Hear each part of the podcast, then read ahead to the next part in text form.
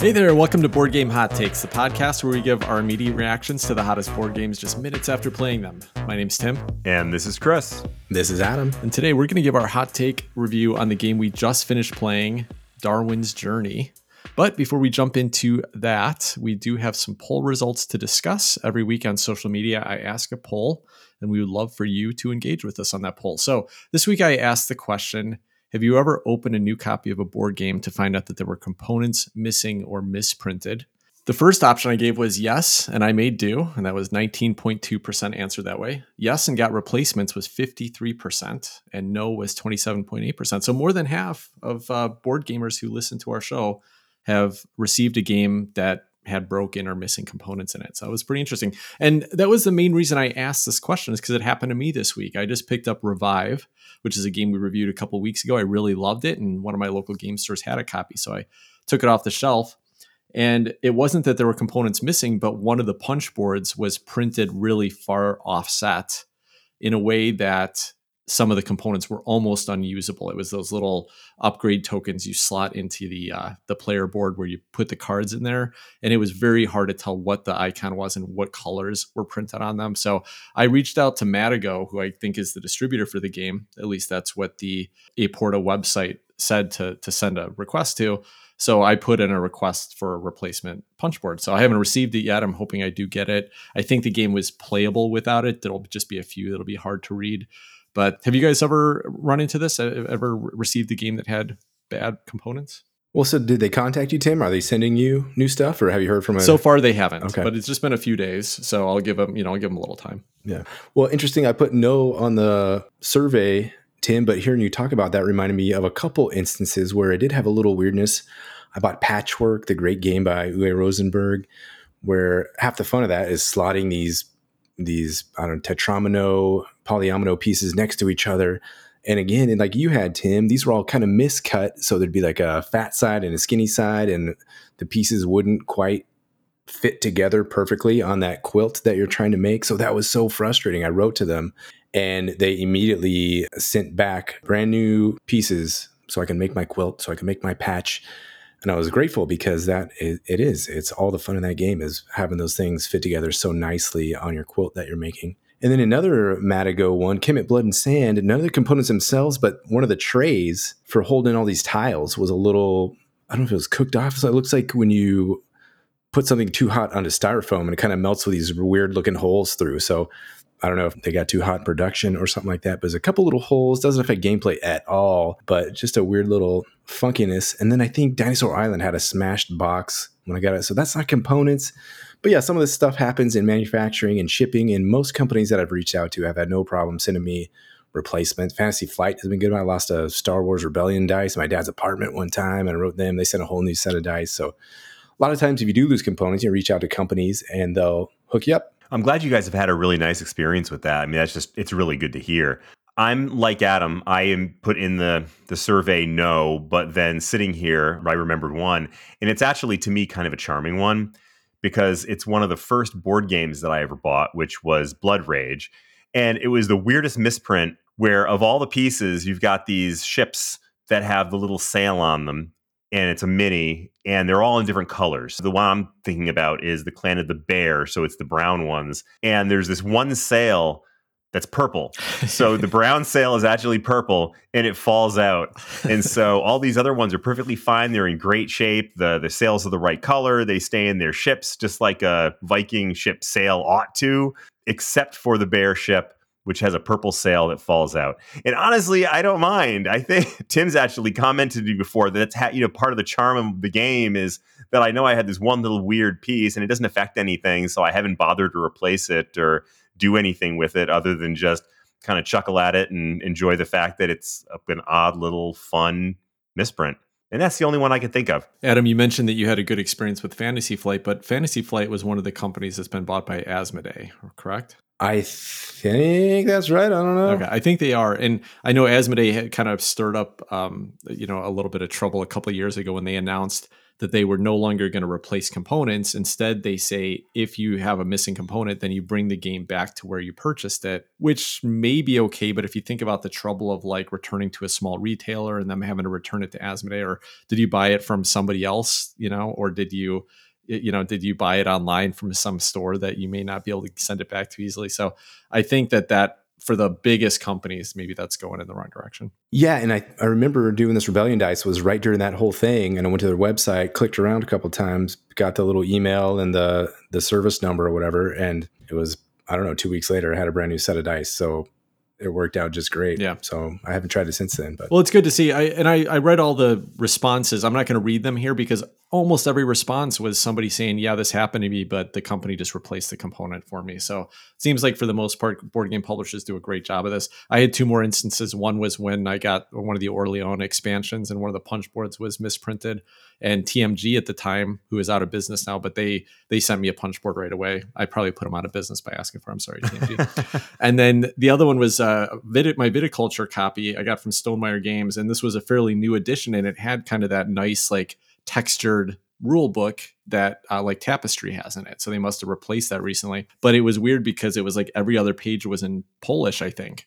Like I knew how to play the game, but I was like, if I want to reference something, so I feel like that'll be a mess. So they sent me a replacement copy right away, but it was clearly like an older edition of the rule book that had just kind of the flat paper on it.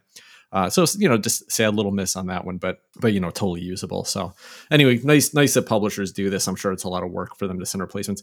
I was going to mention though, Chris, I sent, I gave you Votes for Women, which Fort Circle Games sent us as a review copy. And one of the things I, I didn't call out when I talked about that on the show is that they sent like two of every wooden component extra, like every wooden component that's in the box. There's like two extra ones in there. In a lot of ways, that actually makes a lot of sense. I mean, it probably costs them an extra fifteen cents per box, but think about what it saves them from people complaining about a broken you know, component or a missing component or something mm-hmm. that just got mispacked in the box. So yeah. I wonder that there'd be an interesting discussion with Fort Circle about whether that's been effective for them in eliminating returns or, or requests for replacements. All right, cool. Well, that will wrap up this conversation. Let's jump into a description of Darwin's Journey. In Darwin's Journey, one to four players are participants in Charles Darwin's famous journey through the Galapagos Islands that eventually led to his theory of evolution, that ultimately changed science and our understanding of the world. The rules suggest that this game is about Darwin recalling the wonders of his journey, though there's a bit of a thematic disconnect in that they never quite explain who exactly the players are portraying or why they're competing. However, I imagine us as assistants to Darwin competing to be, I don't know, the most helpful? Anyway, for now, let's just go with it. The action in Darwin's Journey spans the globe, ranging from the Galapagos, represented by a map on the main shared board, to the museums back in Darwin's home in Europe. Each player also has an individual player map, with which to capture workers' abilities, individual goals and accomplishments, and players' individual specimen collections. Now, let me give you a little bit more description of the main board, since that's going to help with your understanding of the conversation coming up. At the bottom lies a ship track, on which Darwin's trusty ship, the H M S Beagle, progresses as the game moves along. This is also where the players' individual ships move from island to island. And branching off from the ship track are separate tracks for the three islands that players will explore. As one might expect, once a ship reaches a particular island, that player can drop off some of their workers on the island to do a little exploring, which often results in big benefits such as collecting invaluable samples, setting up camps that provide additional actions, and helping players progress along the theory of evolution track, which will provide the lion's share of the endgame points. The main board also has two other major areas. One's the museum, where players can ship specimens from their journey for study, resources, and points. And the other is the journal section, which provides a number of worker placement spaces that players will use to carry out the majority of their actions. The game is broken into a series of five rounds, each with multiple steps, but the vast majority of what happens in this game takes place during the aptly named action phase. During the action phase, players will move their workers to various spots in the journals or museum to take a variety of actions such as exploring, navigating, or studying. In one clever twist, most worker placement spaces have a skill prerequisite, and each worker has a unique skill set. If a player wants to use a worker for a particular action, they have to make sure their worker has the right skills, and they can build up those skill sets by taking study actions. At the end of each round, the H M S Beagle will move another space along the ship track, and when it reaches the end after the fifth round, the game will end and final points will be tallied, and the player with the most points will be the winner. Darwin's Journey was designed by Simone Luciani and Nestore Mangone and is published by Thunderdrift Games. All right, so let's jump into the gameplay and mechanisms. This was the first play for all three of us today. So for first time going through Darwin's Journey, Adam, what do you think about the gameplay here? Well, the you mentioned it, Kristen, in the description. It's primarily a worker placement game, but the twist here is those workers have to have skills, and those skills are represented by wax seals, like you might use to enclose an old-fashioned parchment that you're sending from, I don't know, your king to the Pope or some such thing. So imagine, you know, these little seals, you're putting those next to your workers, and that kind of gives them, like, I don't know, like the tags in Terraforming Mars or prerequisites that they're going to need to go out to these spaces in order to take those actions. So that skill building at least was something interesting, a little bit of a twist on worker placement that this game had going on. I really like that. And it's it's not that unique to have a requirement of certain workers going to certain spaces. I mean, you've got that in games like Anachrony, where you, you know, your engineer goes to certain spaces and your scientist goes to another space. So it's not that unusual of a mechanism. But what I like that they did here was that these workers ended up becoming trainable or customizable. So these wax seals, different ones did different things, and you could assign them to different workers. So if you took a study action at the university, you could get those those wax seals. And then those that ended up meaning a lot of things in a lot of different parts of the game. So for example, those wax seals let you take certain actions. They let you take better benefits from certain actions. They let you play these crew cards down the road once you accumulated a bunch of these wax seals. And the crew cards gave these really powerful benefits. So there were all these different things that came out of using these wax seals that I thought just really added an element of fun to this one that was really cool. Actually, one other thing I'll add on it that I really liked was once you maxed out the seals on a particular worker, then they became like a super worker, and then they could do extra, extra, extra things when they went out and took turns. And I just found that so rewarding. It wasn't till the end of the game that I was actually able to do it. But once I did, it just felt like joyous every time I got to take an action with my super worker. So I, I really liked that part too, Adam. Tim, what did, what did, what did you think? Yeah, I mean, that was, that was the root of what differentiates this from other worker placement games, because that was what this is. It's a worker placement game. Um, and, and that was a great part of it. It was very fun. It was very interesting. It was interesting that the way that you upgraded your workers, it wasn't about like adding components to them like some games do, or it wasn't about like using a different color worker. It was just you represented on the player board, and you, whatever worker you picked up from that space on the player board gave you different benefits. So it, it was very clean. It was It was a very smart way to do the design on here, and I think it worked really well. Let's talk about some of the actions. I think the root of this theme here, right, is is Darwin's Journey. You're, you're traveling around, you're moving the H M S Beagle around these different islands of the Galapagos, and then you're kind of adventuring around and discovering stuff on the islands. And so two of the worker placement actions that you could take, uh, one of them was to move your boat on this kind of ocean track. And you had two reasons to do that. One, it got you closer to other islands where you could put other adventurers out. And then the other is that you wanted to keep up with the Beagle, because the closer you were the, to the Beagle ship that was moving every round, the more endgame scoring points you could get. So that was pretty interesting. The other, though, was the adventure action, where you're actually moving your workers out onto these islands. And everyone starts on one island, but if you move your boat far enough, you can get onto other islands and move them around. And this is, I think it's pretty cool, because basically what you're talking about here is Euro tracks. You're moving up a couple tracks, but they made it thematic because they printed these, you know, these islands on the board, and you're you're moving around these different paths on the islands. And it was fun that as you moved around these islands, there were a bunch of bonuses printed, and you're basically jumping over them if you don't want to stop there. But then the one you get to is usually a pretty fun, exciting thing. And most importantly, it's how you're discovering new species out here. And that's a core piece of points in this game. If you can discover species, you can send them to the museum later on and get a lot of points from get these uh, theory of evolution track points that are going to be a multiplier at the end of the game, um, as well as they can give you money early in the game. So I think that that was a very overlooked piece by Adam and I, where we did very little exploration and picked up these things and sold them to the museum. and cost us the game, I think. I mean, we did a little bit of it, but I think it's a, I think it's something you're going to have to do in this game to be successful at it. I agree, Tim. That was one of the things I was looking forward to doing the most, but I was unable to do it. I felt like I was the fourth player in this game, and by the time it got to me, I didn't have enough money to take any spots that let me do that. I couldn't do the little Johnny Walker space that got me going around and got me some um, some movement on the island. Chris already had the species, so he was already, I think he already took, where was going first, already took that action to deliver it, that initial species, to the museum. And the one thing I wanted to do during the game that I thought would get me the most points, the little evolution books, and get me down the evolution track, the scoring multiplier that Chris said is like, ended up being, I don't know, fifty percent of in-game scoring, sixty percent of in-game scoring. So that to me looked like the clear strategy, the clear way to go this game. And I was just, I felt handcuffed right from the beginning because of my player position. And that was just infuriating. Honestly, I didn't know which was going to be the best way to go, but I decided I'm going to double down on something. And hopefully that's going to be a winning plan.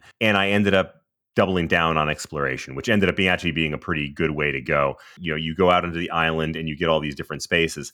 I want to talk a little bit more about how those specimens and the islands interact with the museum, because that's really where so much of the point uh, scoring in this game comes from. So when you find a specimen, usually it's going to be on the island, but there's a couple of other ways you can do it too. But you take it into your specimen set.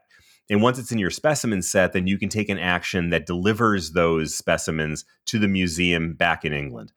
Once you get the specimen back to England, it goes into this grid. And basically, you get everything in the column in the row that's exposed when you put that specimen in there. At the beginning of the game, it's almost all dollars or pounds or whatever, it's money. And so one of the things that happened for me early on in the game was everybody was short of money, but I put one specimen in there and it got me like eight dollars, which is huge in this game. Later on, as the specimen spaces start filling up, instead of having dollars, now you're getting these other specimens in those rows and columns that have books. And the books are what get you movement along the theory of evolution track. And like the like you guys said, that is where a huge amount of that scoring is going to come from, because ultimately, wherever you end up along that track, that's going to be a multiplier that goes along with how many completed rows and columns you have in the, the board. And so for us, that was like six. And so if you were at space ten, that was going to get you sixty points. If you were at space fifteen, it was going to get you, I can't do the math in my head, but it's going to get you a lot more points. And if you were at space twenty, that's going to get you one hundred twenty points. So there were these ridiculous score bonuses that you got from moving along that track. And really the primary way to do that was by getting out on the islands and getting those specimens and getting them turned in. You know, Adam mentioned being a little frustrated by player order, and there's a pretty easy mechanism here to switch player order. Of course, it uses up one of your four actions in the turn, but you can go to a space, be the first player in the next round, and get two coins for it. So not a super exciting action, but player order is really impactful here. And the reason why, when, you know, someone else started taking that exploration movement and then Adam wanted to go there, is that aside from having these unique workers that are kind of able to go to different spaces, there's also a cost to use an, a, a section of the board that someone else has gone to. And we didn't really get into that, but I think this game really did do tight worker placement in a really great way. The best way that worker placement works is when it, there really is a tough choice. Like if I go here, then that's probably the best thing I can do this turn because somebody else is going to take the next best space. And this game is like that. You're mostly not blocked out, except that every time you go to a space that somebody else is, a, a region of the board someone else is, you're going to pay two more coins for it. And money's pretty tight here. So it, it really is tough if you're not in first place, or if you just don't like, you want to take two specific actions in a round, you might only get one of them for free. The other one's going to cost you, and you might get the weaker version of it because someone else can block you out of others. So really uh, tight worker placement here means turn order does matter, but there is a way to mitigate that a little bit. Yeah, that, that was another thing that it didn't seem too novel to me. Not, I guess not that much about this game was too novel, except I thought the having those tags for the worker placement, but that was just another thing that was, you know, it felt like every other Euro game. Oh, I got to pay more for this worker placement spot because there's somebody already in that spot. So I'm going to do that again. It's awesome. it's... I feel like this game was what Tim loves about board games, and it's kind of what I am beginning to despise about board games is uh, I had this find the combo element, like, oh, look at this. I have five dollars, so I can move to this space that costs three, and I can pay this extra two to this one more thing. And that's going to let me find this combo and check it out, guys. Now I got three more things I can do on my turn. This is fantastic. So if you're into finding the combo, this had a lot of that going on too. So the find, bo- find the comboiness is a mechanism. How do you guys feel about find the combo? It's something that's not super great for me anymore. It's not a puzzle that my brain wants to go and seek out. I feel like Tim really wants to answer this one. So I love find the combo, right? I love that in games. I did terrible at this game. I did nothing right tonight. Like Chris and Steve were taking so many huge actions, doing this, filling an objective, doing this thing. And and I wasn't, I don't, I want to go back and try it again because I really enjoy that. But my question for you, Adam, is that you're talking about what you don't like in games. But for a Eurogame, this had an area control mechanism. Why don't you tell us how you felt about that? Because that seems like it should be right up your alley. Oh, if you're talking about the letters home? The stamps. The stamps? Yeah. Yeah. So there's this, again, it's uh, they tried to throw this in there too. Let's add just a little bit of area control to try to make Adam happy in Darwin's Journey. I thought this failed miserably too. It's like a, you know, a pity area. It's not real area control. You're putting some stamps out on these things and you might be able to win yourself a little bonus at the end of the round. And then once you do, if you're in first place or second place, you turn in half your stamps back to the pile. And you can try to do that next time. Not really worth any points, not really worth very much for anything. It's just another little side dish thrown in here to a tapas style menu. Tapas is great. Of mechanisms here in this game. So I have to admit, when when Tim suggested that that area control part of the, the I'm going to say that with air quotes, area control part of the game might satisfy Adam, I wasn't sure he was serious, and I, I guess I was right. But I mean, I, I do kind of agree with you, Adam. That was not really area control, but honestly, in this case, I actually felt like I liked it a little bit better because it felt a little bit less aggressive, which also meant, of course, there's a little bit less intense player interaction. You know, you could share the benefit if there was people were tied, and so it was it was a pretty minor thing. But I do disagree with what you said about, you know, a little action. Some of them were pretty big actions. I mean, moving your ship two spaces was one of the benefits. That's pretty huge. I mean, that's that's not a small, that's a whole other turn in a normal round. So I thought that the benefits were actually pretty good, and I thought it was very useful, but it wasn't that exciting in and of itself. It was part of a strategy that I thought you might find a way to use those in an effective manner. Uh, but I'm going to take a turn here and talk about something a little bit different, because there were also, and you mentioned this, but there were goals in this game, which, of course, is nothing special. I mean, goals are, you know, the most common thing in board games, personal goals. But in this game, there were so many of them, and they added to the combo aspect of the game, because when you got, you ha- you were able to get goals out of a special, like, goal spot. I don't know what it was called, but you could go and you could pick up goals. And then if you make those goals, then you got to place them on this board where you had, I think it was ten spaces where you could place goals. And each one had some benefit to it. And it might get you a specimen, or it might let you recreate the benefit of a camping spot. And those in turn could then create a new benefit and a new action potentially. So you could almost get three or four actions out of any given action. And one of the ways you could do that was with these goals. And there was also the number of goals that you completed at, so at one point in our game, at least based on the scoring goals that we had, was how many goals do you get at the end, do you have in play at the end of the round? So I actually really liked that. I thought there was a lot of variety. I thought they had uh, exciting benefits associated with them. And I thought that was another very nicely done part of this game. Uh, yeah, I agree. I love when games give you objectives, and I love when the games are unique, variable per gameplay, but also can vary throughout the course of the game. And this does it great. Like there were the Beagle goals that score at the end of each round. And this is kind of like Barrage scoring. You know, each round there's a sp- specific scoring goal. It's going to be unique every game. So like it might be like six points for every one of this type of specimen you've collected, or or three points for every objective you've collected. So that's cool, except if your boat isn't kept up, you're going to get penalty for how far back behind the Beagle you are. So that was fun. It was some potentially big points there, but you got to get that boat track moving. On the other hand, there were these personal objectives. Everyone starts with two. It's a with a draft at the beginning of the game. By the way, I love starting game drafts. Here you draft your your your cards as well as your goals. So that was fun.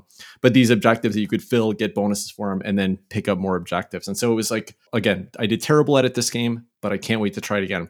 It's it's one of these ones where you're you're constantly going for these little things that are going to change. You don't know what they are the next round, but you hope to pick another one up that's going to fit something you're already headed towards or gives you a new objective to work towards. Aside from that, you had the goals on your uh, crew members, which are three cards you draft at the beginning of the game. And if you can basically create enough seals on some of your workers to meet the conditions, then you get some pretty powerful benefits on those. So it felt like the game really gave you direction, but a variety. You had places to work. I just kept, I just completely ignored them most of the game, which to my detriment wasn't good, but I like that. I thought it was really fun. So yeah, Tim, you're You're touching on something. There's a lot of mechanisms going on here.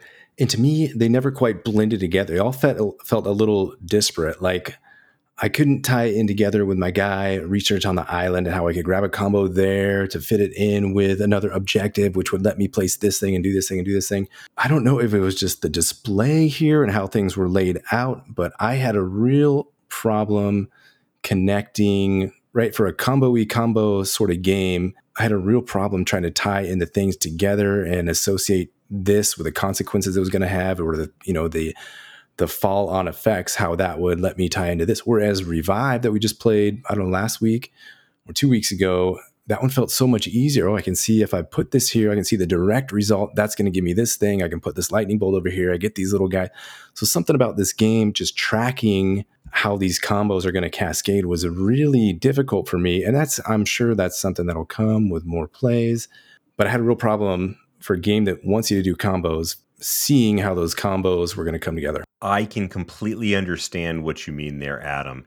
I think I had a different conclusion about what that meant for the game, but I do agree with what you're saying, as I actually love that. And I think one of the differences that I found between Revive and this game, where I actually did see some common, you know, D N A, was that the combos seemed less complex in Revive, but they also seem slightly less powerful to me.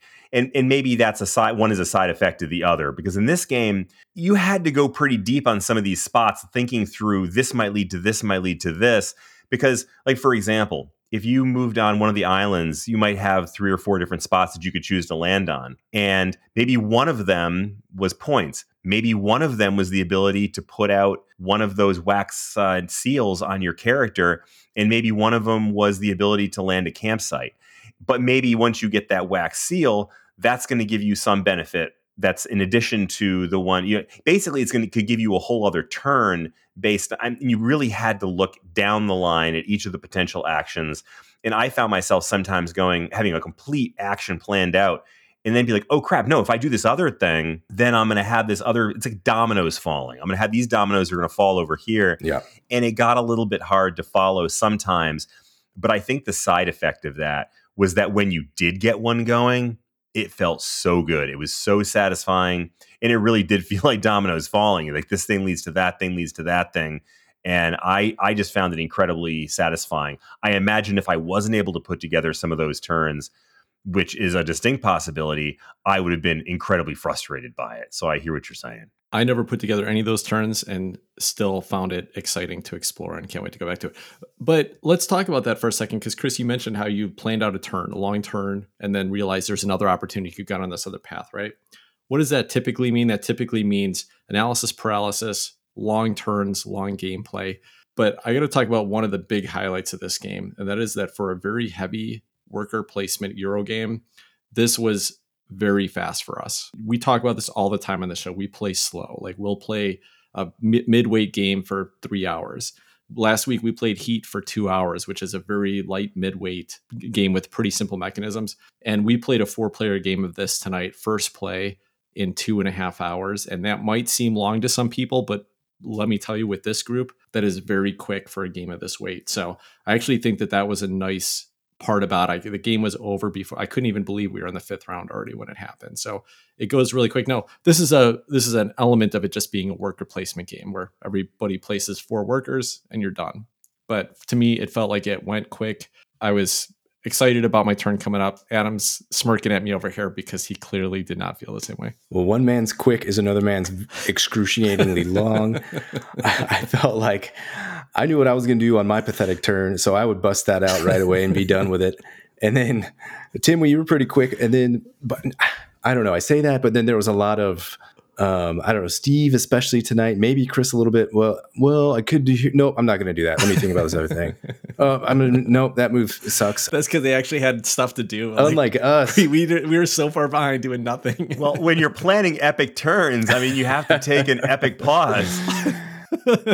Maybe that's that's fair. That's fair. So you say it was quick, Tim, but again, for me, it felt like I went down and I made a cup of tea and I grabbed like a couple snacks and I had a conversation with Sarah. And then I came back up and Chris is still like, well, like, I don't know, I could do the contract here, but I don't know if I want to do that. So maybe I'll place this guy up here instead. I'm like, geez, come on. Adam, I got to ask you, though, because when you walked into this game tonight, you did not expect to enjoy it, right? And so does that make a difference for whether you want to sit there and think about your turn, or are you ready to move on from the start? I'm sure it does. I've had just as many games where I'm like, I I am not going to enjoy this. And then I, I come out, uh, Revive, for instance, and it's spectacular. So this game, yeah, it's the cat's out of the bag. I did not enjoy it at all. But Revive... revive Same thing. I was like, I don't want to, this game's going to be boring. That's going to be, you know, nothing new about it, nothing exciting, nothing novel. Revive blew me out of the water. And this game, this is the second Darwin game that I've played that is just a bust, and it didn't do it for me. I was hoping that something would in the gameplay, you know, shine and excel. This little pathetic area control, stamp control part of the game didn't help out. The player interaction. How does this game, okay, what sets this part, game apart from Barrage? What sets this game apart from Revive? Why are you going to play this game over any other midweight Euro game? Tim, I know you love Tiletum. I know you love, um, what's the other Italian designer one with the columns and the cards? There's so many other games by these designers. What puts this one, what sets this one apart? Why are you going to pick this one over those, any of those other ones? Let me just comment that that is a weird question, because that's like saying, what's the difference between Breaking Bad and Bambi? I mean, they're both great. You know, it's like they're entirely different things. I know. I, I, I completely get Adam's point here. And I think what makes this not stand apart is that it is straight up worker placement, and it, in, a, in a way that has been done many times. I mean, it's got some clever things, but there are also games that take a proven formula and improve on it.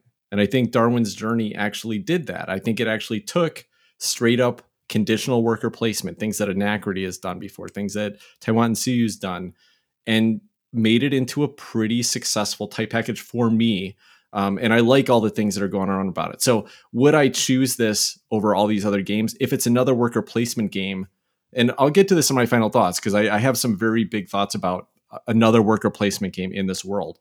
Is this Barrage? No, Barrage does tight worker placement great, but it has a very unique puzzle in the middle of the board.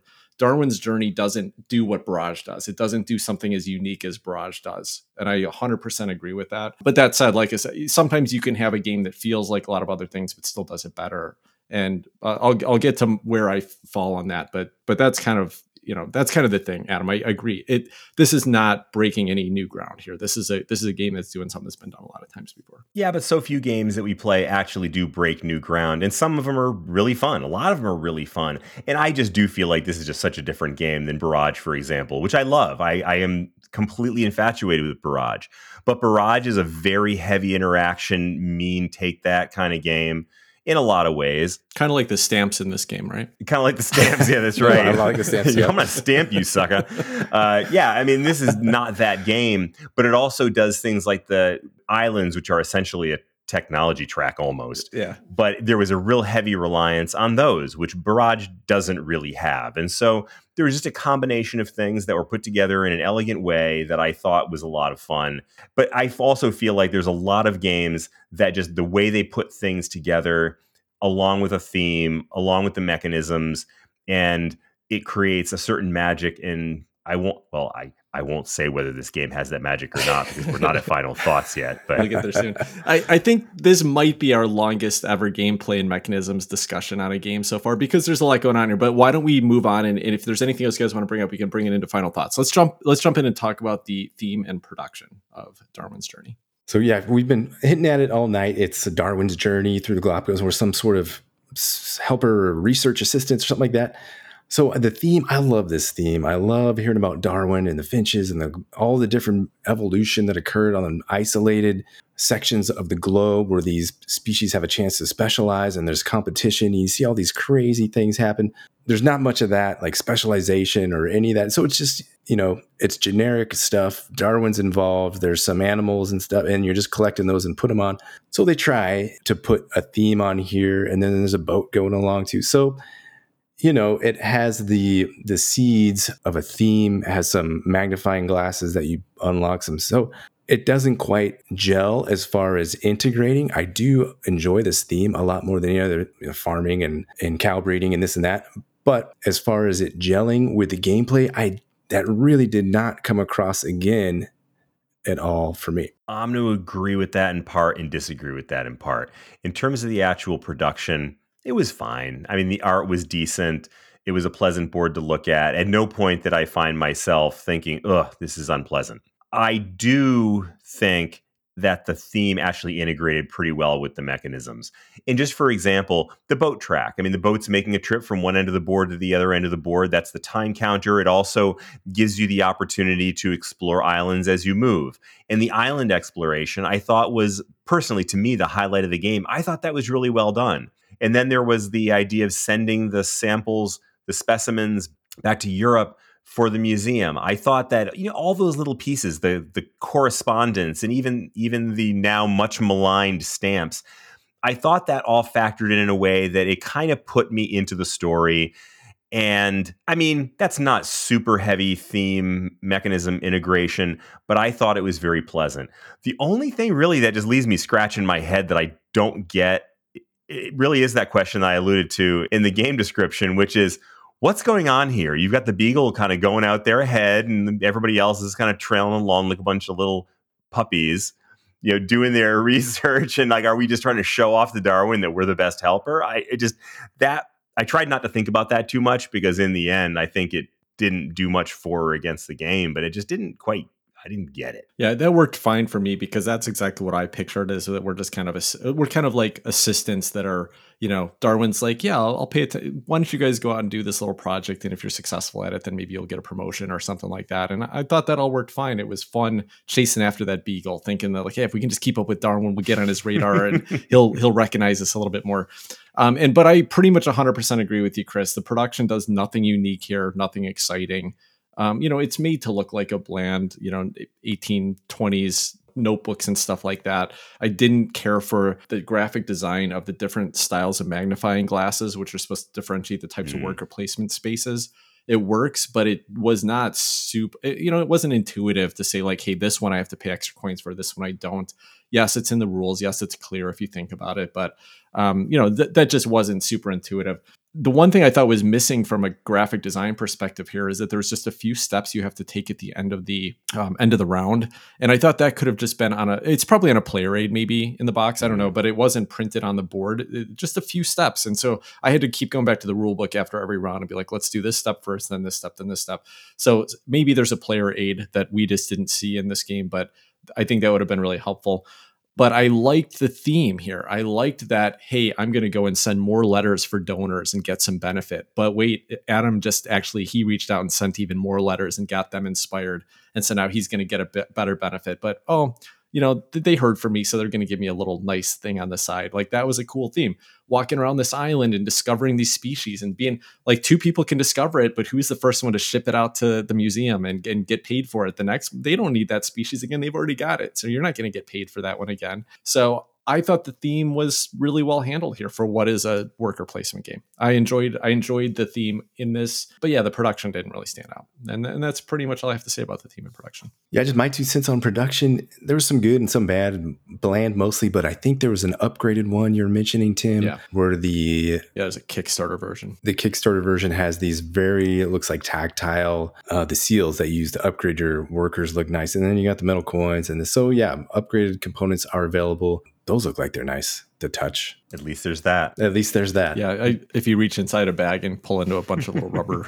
Sounds very pleasant to me. I mean, I don't know. That, that's cool. I would, yeah, if I got this, I would be happy to have the Kickstarter version of it. But I, you know, I think it's probably not going to change your game, your experience super a lot here. Yeah, it's not going to change. Metal yeah. coins and this. So the, the usual gambit of upgrades here, but nothing mind-blowing. All right, well, let's start off on a low note and talk about, would you request to play this game again? Well, Tim, you have guessed it. I would not request to play this again. To me, it doesn't do anything to set it apart from any other midway Euro that exists out there in the world. This is taking a beeline towards that six seven rating on Board Game Geek. It's not a horrible game. It's it, it's not broken. It doesn't do anything bad, but it's annoying when I know there's other Euro games that we all like that do it more engaging, that have that are more fun. It'll give you a better, like, I don't know, give me at least a better sense of enjoyment. Um, and this game, it's just becoming less and less my style. So I attribute it to me and who I am and what I look for in board games. Not to say that there's anything fundamentally wrong with this board game. It just didn't work well for me. So I'll take a pass on Darwin's Journey. It's not you, Darwin. It's me. Yeah. No, I went into this game a bit of a skeptic. And this was my pick. I chose this game because it's something that looked interesting to me, the theme I liked, and I'm a big fan of Simone Luciani as a designer. And so I was really interested to try a, a new game. But I'm also not a slavish fan of Simone Luciani. That he has some failures, in my opinion, as well. And every time he works with another designer, there's also, of course, the interplay of two designers. So I was curious to see, you know, how he and his design partner were going to, you know, come up with some, what they were going to come up with here. But I've had situations where I was happy with the results, and I've had situ- situations where I was unhappy with the results. In this one, after sitting through a rules video, I was pretty confident that I was going to be just dumped on by how heavy this game would be, how long it would take. I mean, I was pretty confident we were going to be sitting here at midnight tonight still playing this game, and I was astonished at how quickly this game moved along. And I was blown away by how much fun I had. I enjoyed this game from beginning to end. The turns moved quickly. The bonuses and the combos that you were able to put together, hopefully we were able to put together, were pretty epic and did some really exciting things. I loved moving around those tracks and getting the, the island benefits. I liked shipping things off to the museum. Basically, I found almost every worker placement spot in this game to have something interesting and fun to do at it. And some of them gave you multiple opportunities to do fun things by triggering something else that could happen and create additional benefit. And so I agree that it, there's nothing groundbreaking, nothing earth-shattering here. But the way this was done, it was just done so well, and it combined some things in a way that I really enjoyed. So I thought this game was absolutely delightful, and I would love to play this game again. So absolutely, yes, I will be requesting to play this game again in the future. I will probably also request it, but I'm not going to buy it. And the reason I'm not going to buy it is because I have enough worker placement games in my collection. And if I wanted a heavy worker placement game, this would be one of my top choices. But I have Anachrony, and so Anachrony already does this, and I just and I've got enough other midweight worker placement games that I don't need another one. But that said, I think this, you know, like we were talking about earlier, it's not doing anything super unique, but I think it's culminating some great mechanisms and making them shine. One of the things that's key here is that it's a heavy game. I think I could teach this game in five to ten minutes because it's using principles, it's using mechanisms that we've done before, and there's something positive to be said about that. Like, you don't have to make something unique that makes you have to teach a completely new mindset and a new, you know, skill set every time you play, uh, teach a game. And so by just bringing someone in and saying, hey, you've played worker placement before, this works the same, except here are the differences. That's kind of refreshing. It's kind of nice to go in and be able to do that easily. And when the game comes together in such a nice tight package like this did for me, I think it's exceptional. I think the fact that the, the play time for a fairly heavy game went this quickly was another plus for it. And beyond that, the theme is just fun. So I really like Darwin's Journey. I could see it maybe replacing something else in my collection at some point, but probably not. It doesn't need to be there, but I would love to see if one of my friends picks this up local and, you know, we get it out once once or twice a year. This would be awesome. If this if Chris picked this up and this showed up at B G H T Con, I'd love to play this again. And uh, Adam can just, uh, you know, he can moan and, and complain about it the whole time. Um, I really like this game. I hope I get a, get some more plays in it. So I would definitely recommend this. If you want a, a heavier worker placement game in your collection and you don't have one right now, go buy this one. This is a great example of that. Uh, but if you've already got a lot of worker placement, it's not going to it's not going to do anything too unique for you. So I would say Darwin's Journey is a, a good hit for me, just not super exciting from a from a newness or freshness perspective. All right, we're going to be talking about some games that are on our table, as well as a Darwin's Journey themed cocktail right after this.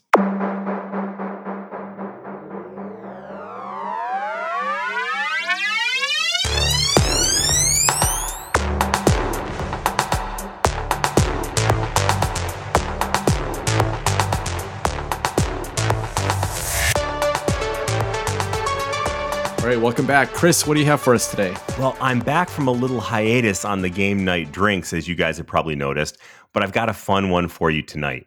And before I get into the drink, I did want to give a quick shout out to our listener whose username, and I apologize in advance, I'm probably going to mispronounce this, Brian Isaviver or something like that, on Apple Podcasts, who left a very lovely review and mentioned the cocktail segments. Uh, that was a reminder to me about how long it's been since I did one, and I appreciated that. So thanks, Brian, and I am dedicating this one to you. So on to the drink. There's a lot happening in Darwin's Journey, but one thing that stands out to me, as in the true story of Darwin's travels, is the H M S Beagle, which was the Royal Navy's ten-gun Cherokee-class brig sloop that carried Darwin on the historic journey.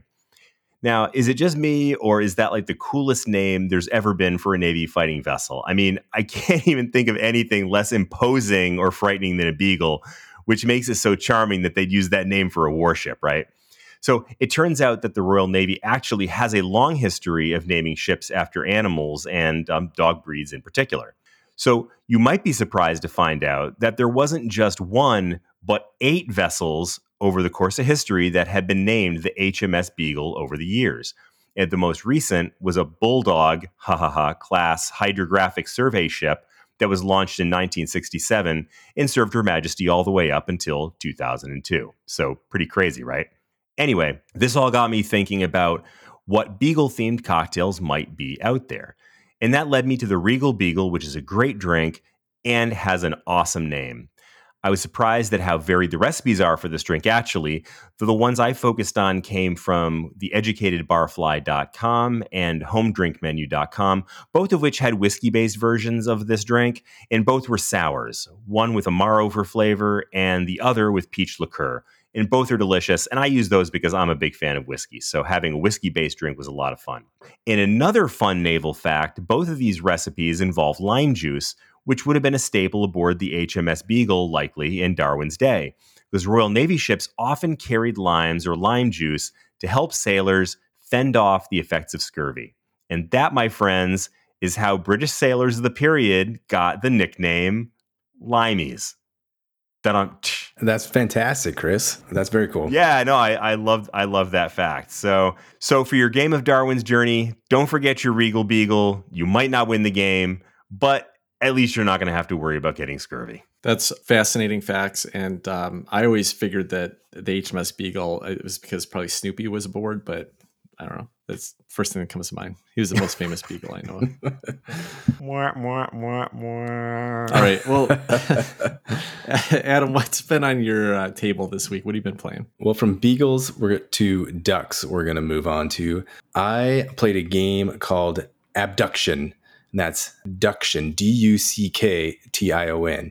The designers here are Evan Katz and Josh Roberts. The publishing company is Evan and Josh's Very Special Games Company, which I thought was fantastic.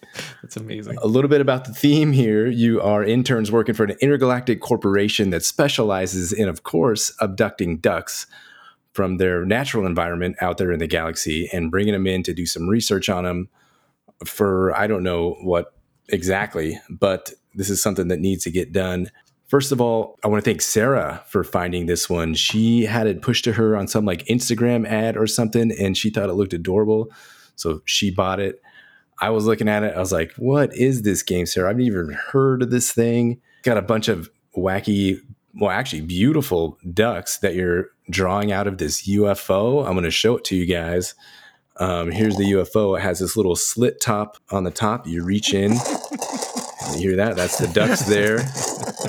And then you're pulling out these ducks.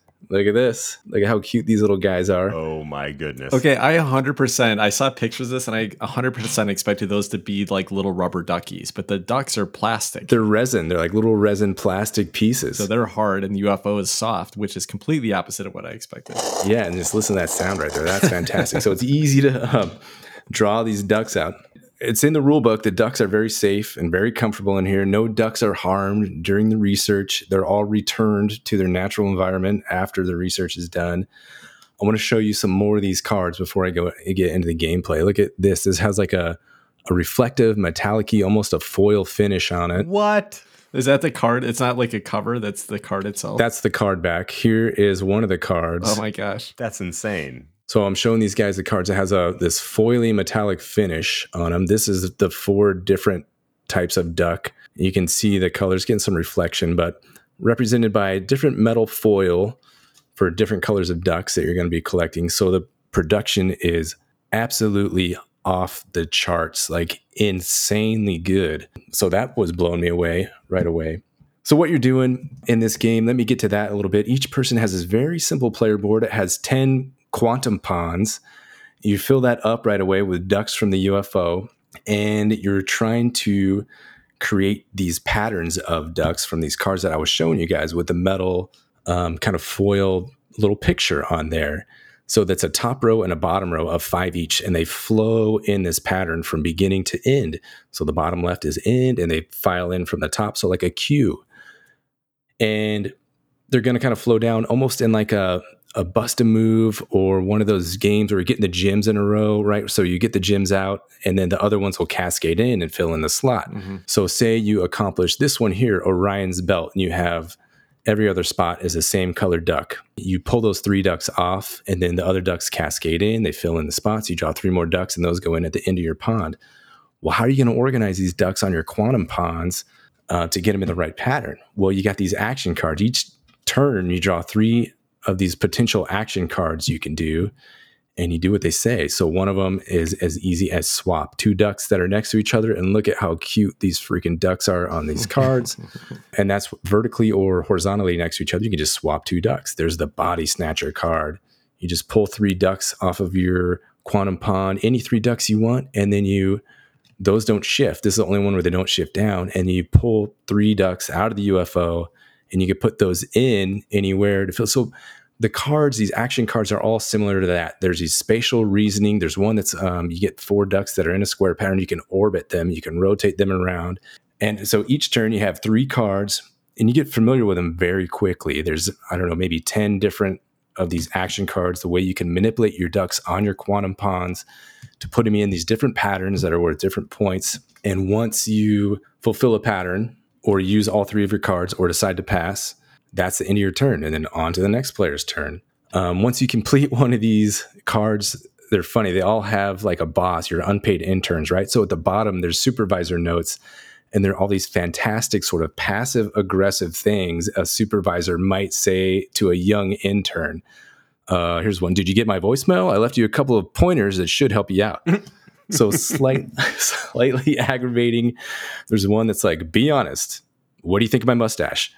Um, so, so slightly insecure middle manager trying to, you know, sort of harass the intern. There's stuff about um, this one's great. You're going to need a pair to catch this one. Ha! Don't tell H R I said that. Um, so poking fun at bad bosses, which who hasn't had, who can't relate to that? There's interaction in this game. There is. So on a first, we played it twice with Sarah. So it's a two players. Played it twice with Sarah. At first, it was like, what? I don't know any game like this where you're trying to move these things, have this kind of spatial puzzle that you're trying to figure out. So we were just blown away trying to figure it out at first. How are we going to do this? And then on a second play, you could see some of these tactical moves. You, there's a black hole that sucks all colored ducks from everybody's board in the game. So Sarah had like five pink ducks on her quantum ponds. I had one. If I would have used that black hole, her pink ducks are gone. Have, by the way, having five ducks of any one color on your quantum pond is amazing, and it helps you fulfill a lot of these higher point scoring little formation cards. So that would have been a strategic move, a little tactical, haha, take these ducks away, and they go back in the U F O. You, she still gets to draw five new ones on her turn and try to do her three actions to get it done. But there is some nice interaction here is not too mean, just enough to set back so you can jump in and get that formation first. If you guys don't get the point here, I was absolutely blown away from a game that was nowhere near, it was, was light years off my radar. And I had so much fun playing this wacky game about ducks and U F Os. What a treat. What a fantastic surprise. This is Abducktion. There's an expansion we haven't even tapped into yet that has these glittery green ducks. How fantastic is that? And those are like wild ducks that can be any color.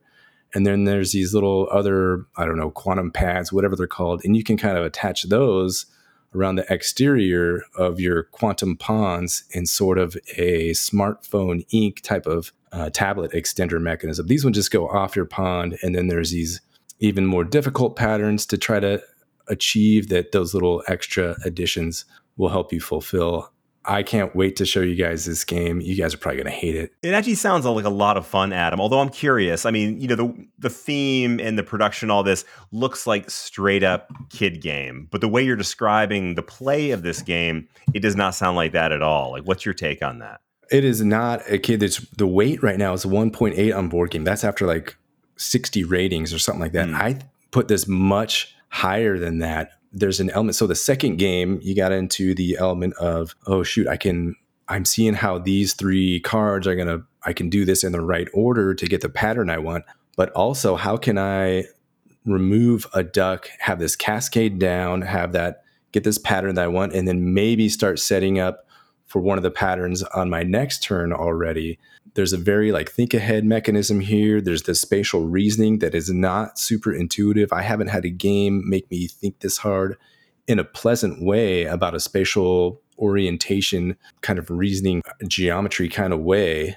You know, it wasn't too much. Like Curious Cargo got me really confused about all these pipes going this way and that, and these things going different. So the puzzle here is by no means simple. It was grindy and pleasant in a way that no other game has done for me, if that makes any sense. After you posted, and then Sarah posted about this on Twitter today, and I'd never heard of it. And I was like, what is this craziness? And then I ran across a Facebook group post today about somebody saying they just got it. So they must have gotten their Kickstarter delivery at the same time. But they compared it to Calico. They said it is a much hmm. heavier brain burn than you're expecting, which that's a positive to me. Like, I hear that. But Adam, how is the A P in this game? Did you, were you sitting there for a long time thinking through your turn? Where, where, you know, is this a game where it it looks and feels like a light game, but then is it going to go too long, or do you feel like that wasn't a problem? It's a great question, Tim. My first play of this one, I was, it, like I said, it's like a game I've never had to work through or a puzzle I've never really done. So on a first play, you're looking at the card, you're trying to interpret what they mean, and it makes sense. You read it through once or twice, and you're like, okay, that's what this means, and how's that going to work? But then you start putting the pieces together. I could feel my brain making neural connections as this was going on. Okay, so I'm looking at this pattern card. Well, there's five ducks there of the same color. So do I even have five of the same color on my board? Nope, I can't do that one. Well, here's like a reflection. So like top three ducks have to match bottom three ducks. As if they're reflect, oh, I can maybe do that. I have three the same color on the top and bottom. So how can, so your brain starts to figure this out rather quickly, and then you can feel it accelerating on a second play. It it really sped up. So it it really educated my brain as I went from first play to second play. So yeah, Tim, on that first play, the A P, the game took forty-five minutes, something like that, uh, maybe a touch longer. And that's with me and Sarah learning the rules and getting it going.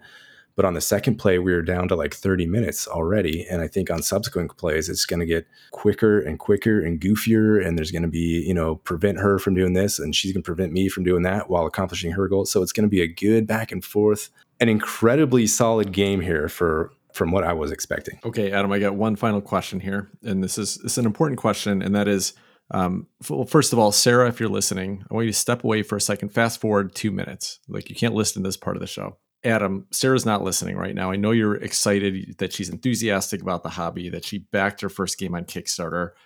How do you really feel about this game? Is it, even with Sarah not listening, is it still a game that you're excited about that you want to go back to and play again? I was such a punk. When she showed me this game, she's like, look at this game, Adam. I was like, what? I've never even heard of this freak. I immediately went and looked it up, and I looked at the forums, and there was people that are like, I've never even heard anything back from the publishers. They're not sending updates. They're not doing this and that. I was like, Sarah, is this game even real? It's probably just a scam. I was such a jerk about it. Then it got here and she, you know, I was like, well, let's take a look at it. Maybe it's fun. Let's open it up and have a gander at it. I was super skeptical. The more we played this, the more I was like, Sarah, this is a really great game. I can't believe how good this game is. I've never heard of this publisher. I've never heard of this company. Abducktion. It's just going to be another Valhalla Llamas where it features puns and the gameplay is not even that good. But I'm telling you, they nailed the puns. They nailed everything about this game. It's an in- just incredible surprise. You have to go look it up. And it's going for everything. You can get the base game for thirty-five bucks. You can get everything for fifty-five bucks. How could you pass up on sparkly green wild ducks? Again, pleasantly surprised and amazed by this one. Adam, did you really just say, let's take a gander at this one? Oh my gosh. That was excellent. I wish I had smart enough to do that on purpose, Chris, but I did. All right, folks, you heard it here first. Abducktion, a big hit. Darwin's Journey, not so hot. I'm telling you guys. All right. Well, that's that's really cool and re- really interesting. That definitely came out of left field. It did. Maybe it flew in, flew in from the south. Out of left field. Okay. I don't, I'll move on. The game I had on my table this week was Robinson Crusoe: Adventure on the Cursed Island. Uh, this was designed by Ignacy Trevicek and Joanna Kajanka and is published by Portal Games. This is a game that was published back in two thousand twelve. And it's been kind of on my grail list of games I wanted to try. Uh, just I liked the, the the concept of the theme, and I just heard it was one of these games where you're going out there, it's resource management, and you just are trying to survive in this thing. So I didn't know what to expect. I didn't really know what the mechanisms were at all. But because this is a co-op game, I wanted to talk about that a little bit because, you know, I'm not generally a big fan of co-ops, but a few of the co-ops that have worked for me have been resource management, like Euro style games. I've generally liked those more than your typical like story based or, you know, just disaster mitigation, dice rolling, you know, flip card type of game. So e- even though I knew it was a co-op game, I was still interested in checking it out. And I I had some time last weekend. I reached out to a friend and he was like, yeah, I want to get together. But he's like, when I play two player, I prefer to do co-op games. I was like, oh, great. Here we go. I brought Cthulhu: Death May Die, which was, he'd never played it before. And it was a fun experience for me, as it always is. And he really got excited about it, enjoyed it. And I felt like I had to justify my going all in on this big Kickstarter for Cthulhu: Death May Die, that, you know, season three and four lately. So I was like, I got to get some more plays of my, my current content in. So that went well. And then he asked what I wanted to play. And I was like, you know, I've always wanted to try Robinson Crusoe. So he brought it over. He's like, I'm so glad he picked it because it's one of my favorite games. So Robinson Crusoe is a disaster mitigation game. The concept is that you have just, you're Robinson Crusoe. You've just, you know, landed on a deserted island, except it's not deserted, right? There are indigenous folks there. And the, the game is basically set up like scenarios. So every scenario comes printed on this card. It has certain rules about the game, like how many rounds does it play? What are your objectives for the game? What are some of the starting equipment you can start with and things like that? Uh, and this, the starter scenario is that you are trying to collect enough wood to start a big fire by the like tenth to twelfth round when a boat is going to be passing by. And over the first, you know, six rounds of this game, it's worker placement. Every uh, both players have two discs they're going to place, and you can either take two different actions, or you can go a little less risky and you can place both your discs on a single action. And so there's a little bit of push your luck in it. And they like, hey, if I, if I go and do this action, I've got to roll dice and, you know, my, my odds are going to increase if I put two discs there. So there's a lot of risk in it, but basically you start in this spot on an island. You got to explore out to the island, which is going to help you discover animals that you might be able to hunt, but also potentially disasters that could happen. Um, you're going to find resources that you can gather. You're going to have to set up a tent and then create shelter, because as the game goes on, the disasters get worse. Like by the sixth round, you're starting to roll these weather dice at the end of the round where rain's going to happen. If you don't have enough protection, enough cover, then bad things are going to happen. You're going to lose resources. If you, it, you know, you could also roll a snow die, which is going to start to cost you food if you can't provide for that, or, or firewood. And then there's going to be animal attacks that are going to start to happen. And so the animal attacks are going to go after you. So you have to also start to create weapons. You're going to do this through a number of ways. Basically, there are four basic worker placement type of actions you're going to do. Um, there's a build action where you're going to be able to either build inventions, and every scenario kind of lays out different inventions you can build by collecting different resources. There is a gather action, which is kind of like resource production. There is a uh, explore action where you're going to move around this island and reveal a new hex tile that's going to get you more stuff. And then there's a hunt action. And once you've explored a certain tiles and animals are discovered, you put them in this pile of cards. When you do a hunt, you're going to flip that card over and it's going to require a certain amount of weapon strength, but it's going to also attack you back. So you have to have enough protection. And then you, you'll get different resources where you might get food or whatever. And of course, there's a feeding mechanism because it's a Euro game. So at the end of every round, you have to feed your people. And if you don't feed your people, bad things happen. This game was brutal. It was punishing. It felt like everything that could go wrong was going to go wrong in this game. You, there's also an event card that happens at the beginning of every round that some negative thing happens. And if you don't solve it by the end of two rounds, then even worse things happen. But they also give you another worker placement space that you can spend resources and get rid of it. So you're having to deal with that while just barely surviving and trying to collect enough food and barely building up enough shelter to deal with the weather. And at the same time, you got to collect this extra wood so you can build up this bonfire for when the ship passes by. I really like the game. Here's my problem, though, okay, with, with co-ops in general, and this one specifically. And that is that a co-op game doesn't allow me to think through and plan my own strategy. I've got two workers. We were playing two-player. My partner has two workers. And it doesn't matter who places workers anywhere, but for some reason we have to work together and decide, well, I think you should place a worker there and I should place two workers here. But wait a second, if you place two workers there, then that could cause this thing. Okay, you're right. Why don't you do what you're saying? Because it just always makes me feel bad that if I make the wrong choice, I feel worse than if I'd just done it to myself. And if they tell me what to do, then I'm disappointed that I didn't get the agency of actually making the decision on the game. And so this one, I think worse than some of the other Euro style co-op games that I played, uh, it just it made me feel like, why are we doing this two players? This would be better playing it solo. I thought this game would have been great as a competitive game. Get two people out there having to deal with these things, and who survives the longest is the one who wins the game. That would have been super fun to me. And unfortunately, he said there isn't a competitive scenario in this game, but I think it would have worked great as a competitive game. I didn't like cooperating, and that's mainly why I don't like co-op games in the first place. I didn't like cooperating and making these decisions together. There's no hidden information. One person could just quarterback the whole thing. If you're not letting them quarterback and you make a bad decision, then you just feel bad about it. So it just generally, this is the type of co-op game that, that makes me not like co-ops, but it's the type of game that was really fun. It was really challenging. It was really exciting to be like, okay, there's a chance that we're going to roll a hunt, you know, like a, an animal die, it's going to attack us.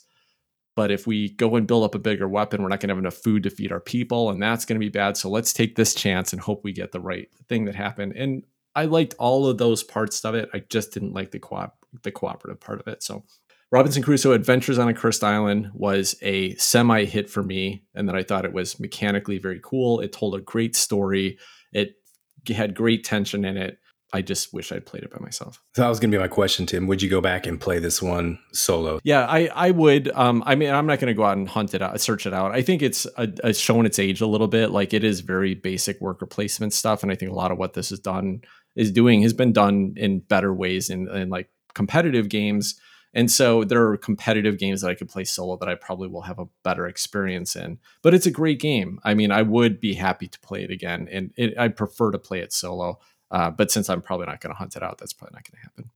I was told uh, that the, you know, the scenario I explained is pretty basic and gave you a, a simple thing. But apparently there's like twelve scenarios in the base box and some really unique ones of things like finding King Kong on the island. And so that it's more like battling with, you know, monsters, and then uh, some very different ones. And somebody online, after I posted some pictures of it, they said the, the starter scenario is the worst scenario. It's it's tough and it's not fun. And the rest of them are a lot more exciting. So I had a pretty good time with the first scenario. I, I'd be interested to explore the other scenarios. I mean, li- listen, if somebody's like, hey, I really want to play a competitive game or a cooperative game, I would pick this over like Pandemic, but I wouldn't pick it over Viticulture World or like Orleans Invasion, which they're both cooperative Euro games. Those worked a little bit better where you, I felt like every player had a little bit more agency. This one, I just didn't, it didn't make sense why you were distributing your workers together. It just wasn't fun to have to, to puzzle that out, I think. But, but otherwise, really cool game, really, really fun theme on it. All right. Well, cool. That will wrap up this episode of Board Game Hot Takes, except we somehow keep getting great reviews on Apple Podcasts. So I'm going to read a couple of those this week. Chris already alluded to one. He spoiled it a little bit. Uh, but I'll start with the first review that came in this week on Apple Podcasts. By the way, if you are a listener of the show, you should rate and review us on Apple Podcasts. If you don't listen to us on Apple Podcasts, you should still create an Apple account and go leave a, a rating and review for us, because it does help more people find the show, and it's fun to read these on there every week. So thanks to all of you that have done that already. The first review that came in was from T. Danning over on Apple Podcasts. And this is Tom Danning, by the way. I, I interact with him regularly on Facebook and um, love, love chatting with him on our Facebook group over there. The headline was Friendly, Relaxed Conversations About Games, and he gave us a five-star review. These guys just have a nice way about them. They voice their opinions honestly and fairly in a pleasant, easygoing manner without hyperbole. So many gaming podcasters feel the need to create this morning zoo radio D J vibe with manic personalities hooting and hollering into the microphone. That's an immediate turnoff for me. The B G H T crew does it right. That's why they got my Golden Geek vote for best podcast this year. Sorry, it wasn't enough, guys. I won't name my favorite host here, but if he lets me win at Ark Nova again on B G A, I might be swayed. Keep up the good work. Thanks, Tom. I, I'm out of the running for that one. That was a super nice compliment, because I hate morning radio. I'm an N P R listener all the way. So that resonated with me. Thank you. We are the N P R level of uh, energy of uh, board game podcasts. Couldn't agree more with your assessment of our personalities on air. Ding, ding, ding. All right. Well, so thank you so much, Tom. Anyway, it was it was a great game of uh, Ark Nova, and uh, I promise I'm never going to let you beat me again. So I'll, we'll just have to keep the your favorite host to yourself. So the, the second review we got in this week was from Brian Is If Ever. The headline was The Best Board Game Podcast, Hands Down, and we got a five-star review. I came across this show several months ago quite by accident. I was looking for reviews of some board games that had caught my eye, but I knew nothing about. I listened to the review of Red Rising, bought the game, loved it, and I have kept coming back for more ever since. The key is the fact that Tim, Chris, and Adam are friends, not just co-hosts. They're critical of the games they play, but in the way that those of us who are just fans of board games are critical, not from the perspective of a designer or a publisher or someone who plays competitively. Those things may seem small, but they make a huge difference and make this particular board game podcast feel like no other I've listened to. And finally, since everything is apparently a competition in this hobby, although I respect each host for what they bring to the show, Chris, for his amazing ability to pair a board game with a cocktail, and his near flawless record of sharing opinions on particular games as me, is my personal favorite host, finally scoring a point in the face of the recent surge for Tim and Adam. Thanks for all of you. My wallet has suffered since I became a fan of the show, but the joy of the games I've bought because your recommendation has been well worth it. Thanks, Brian. That was lovely to hear. And I totally agree. I think Chris really is amazing at agreeing with your opinions on board games. All right, cool. Well, that will wrap up this episode. Until next week, take care, everybody. Good night, all. Bye-bye.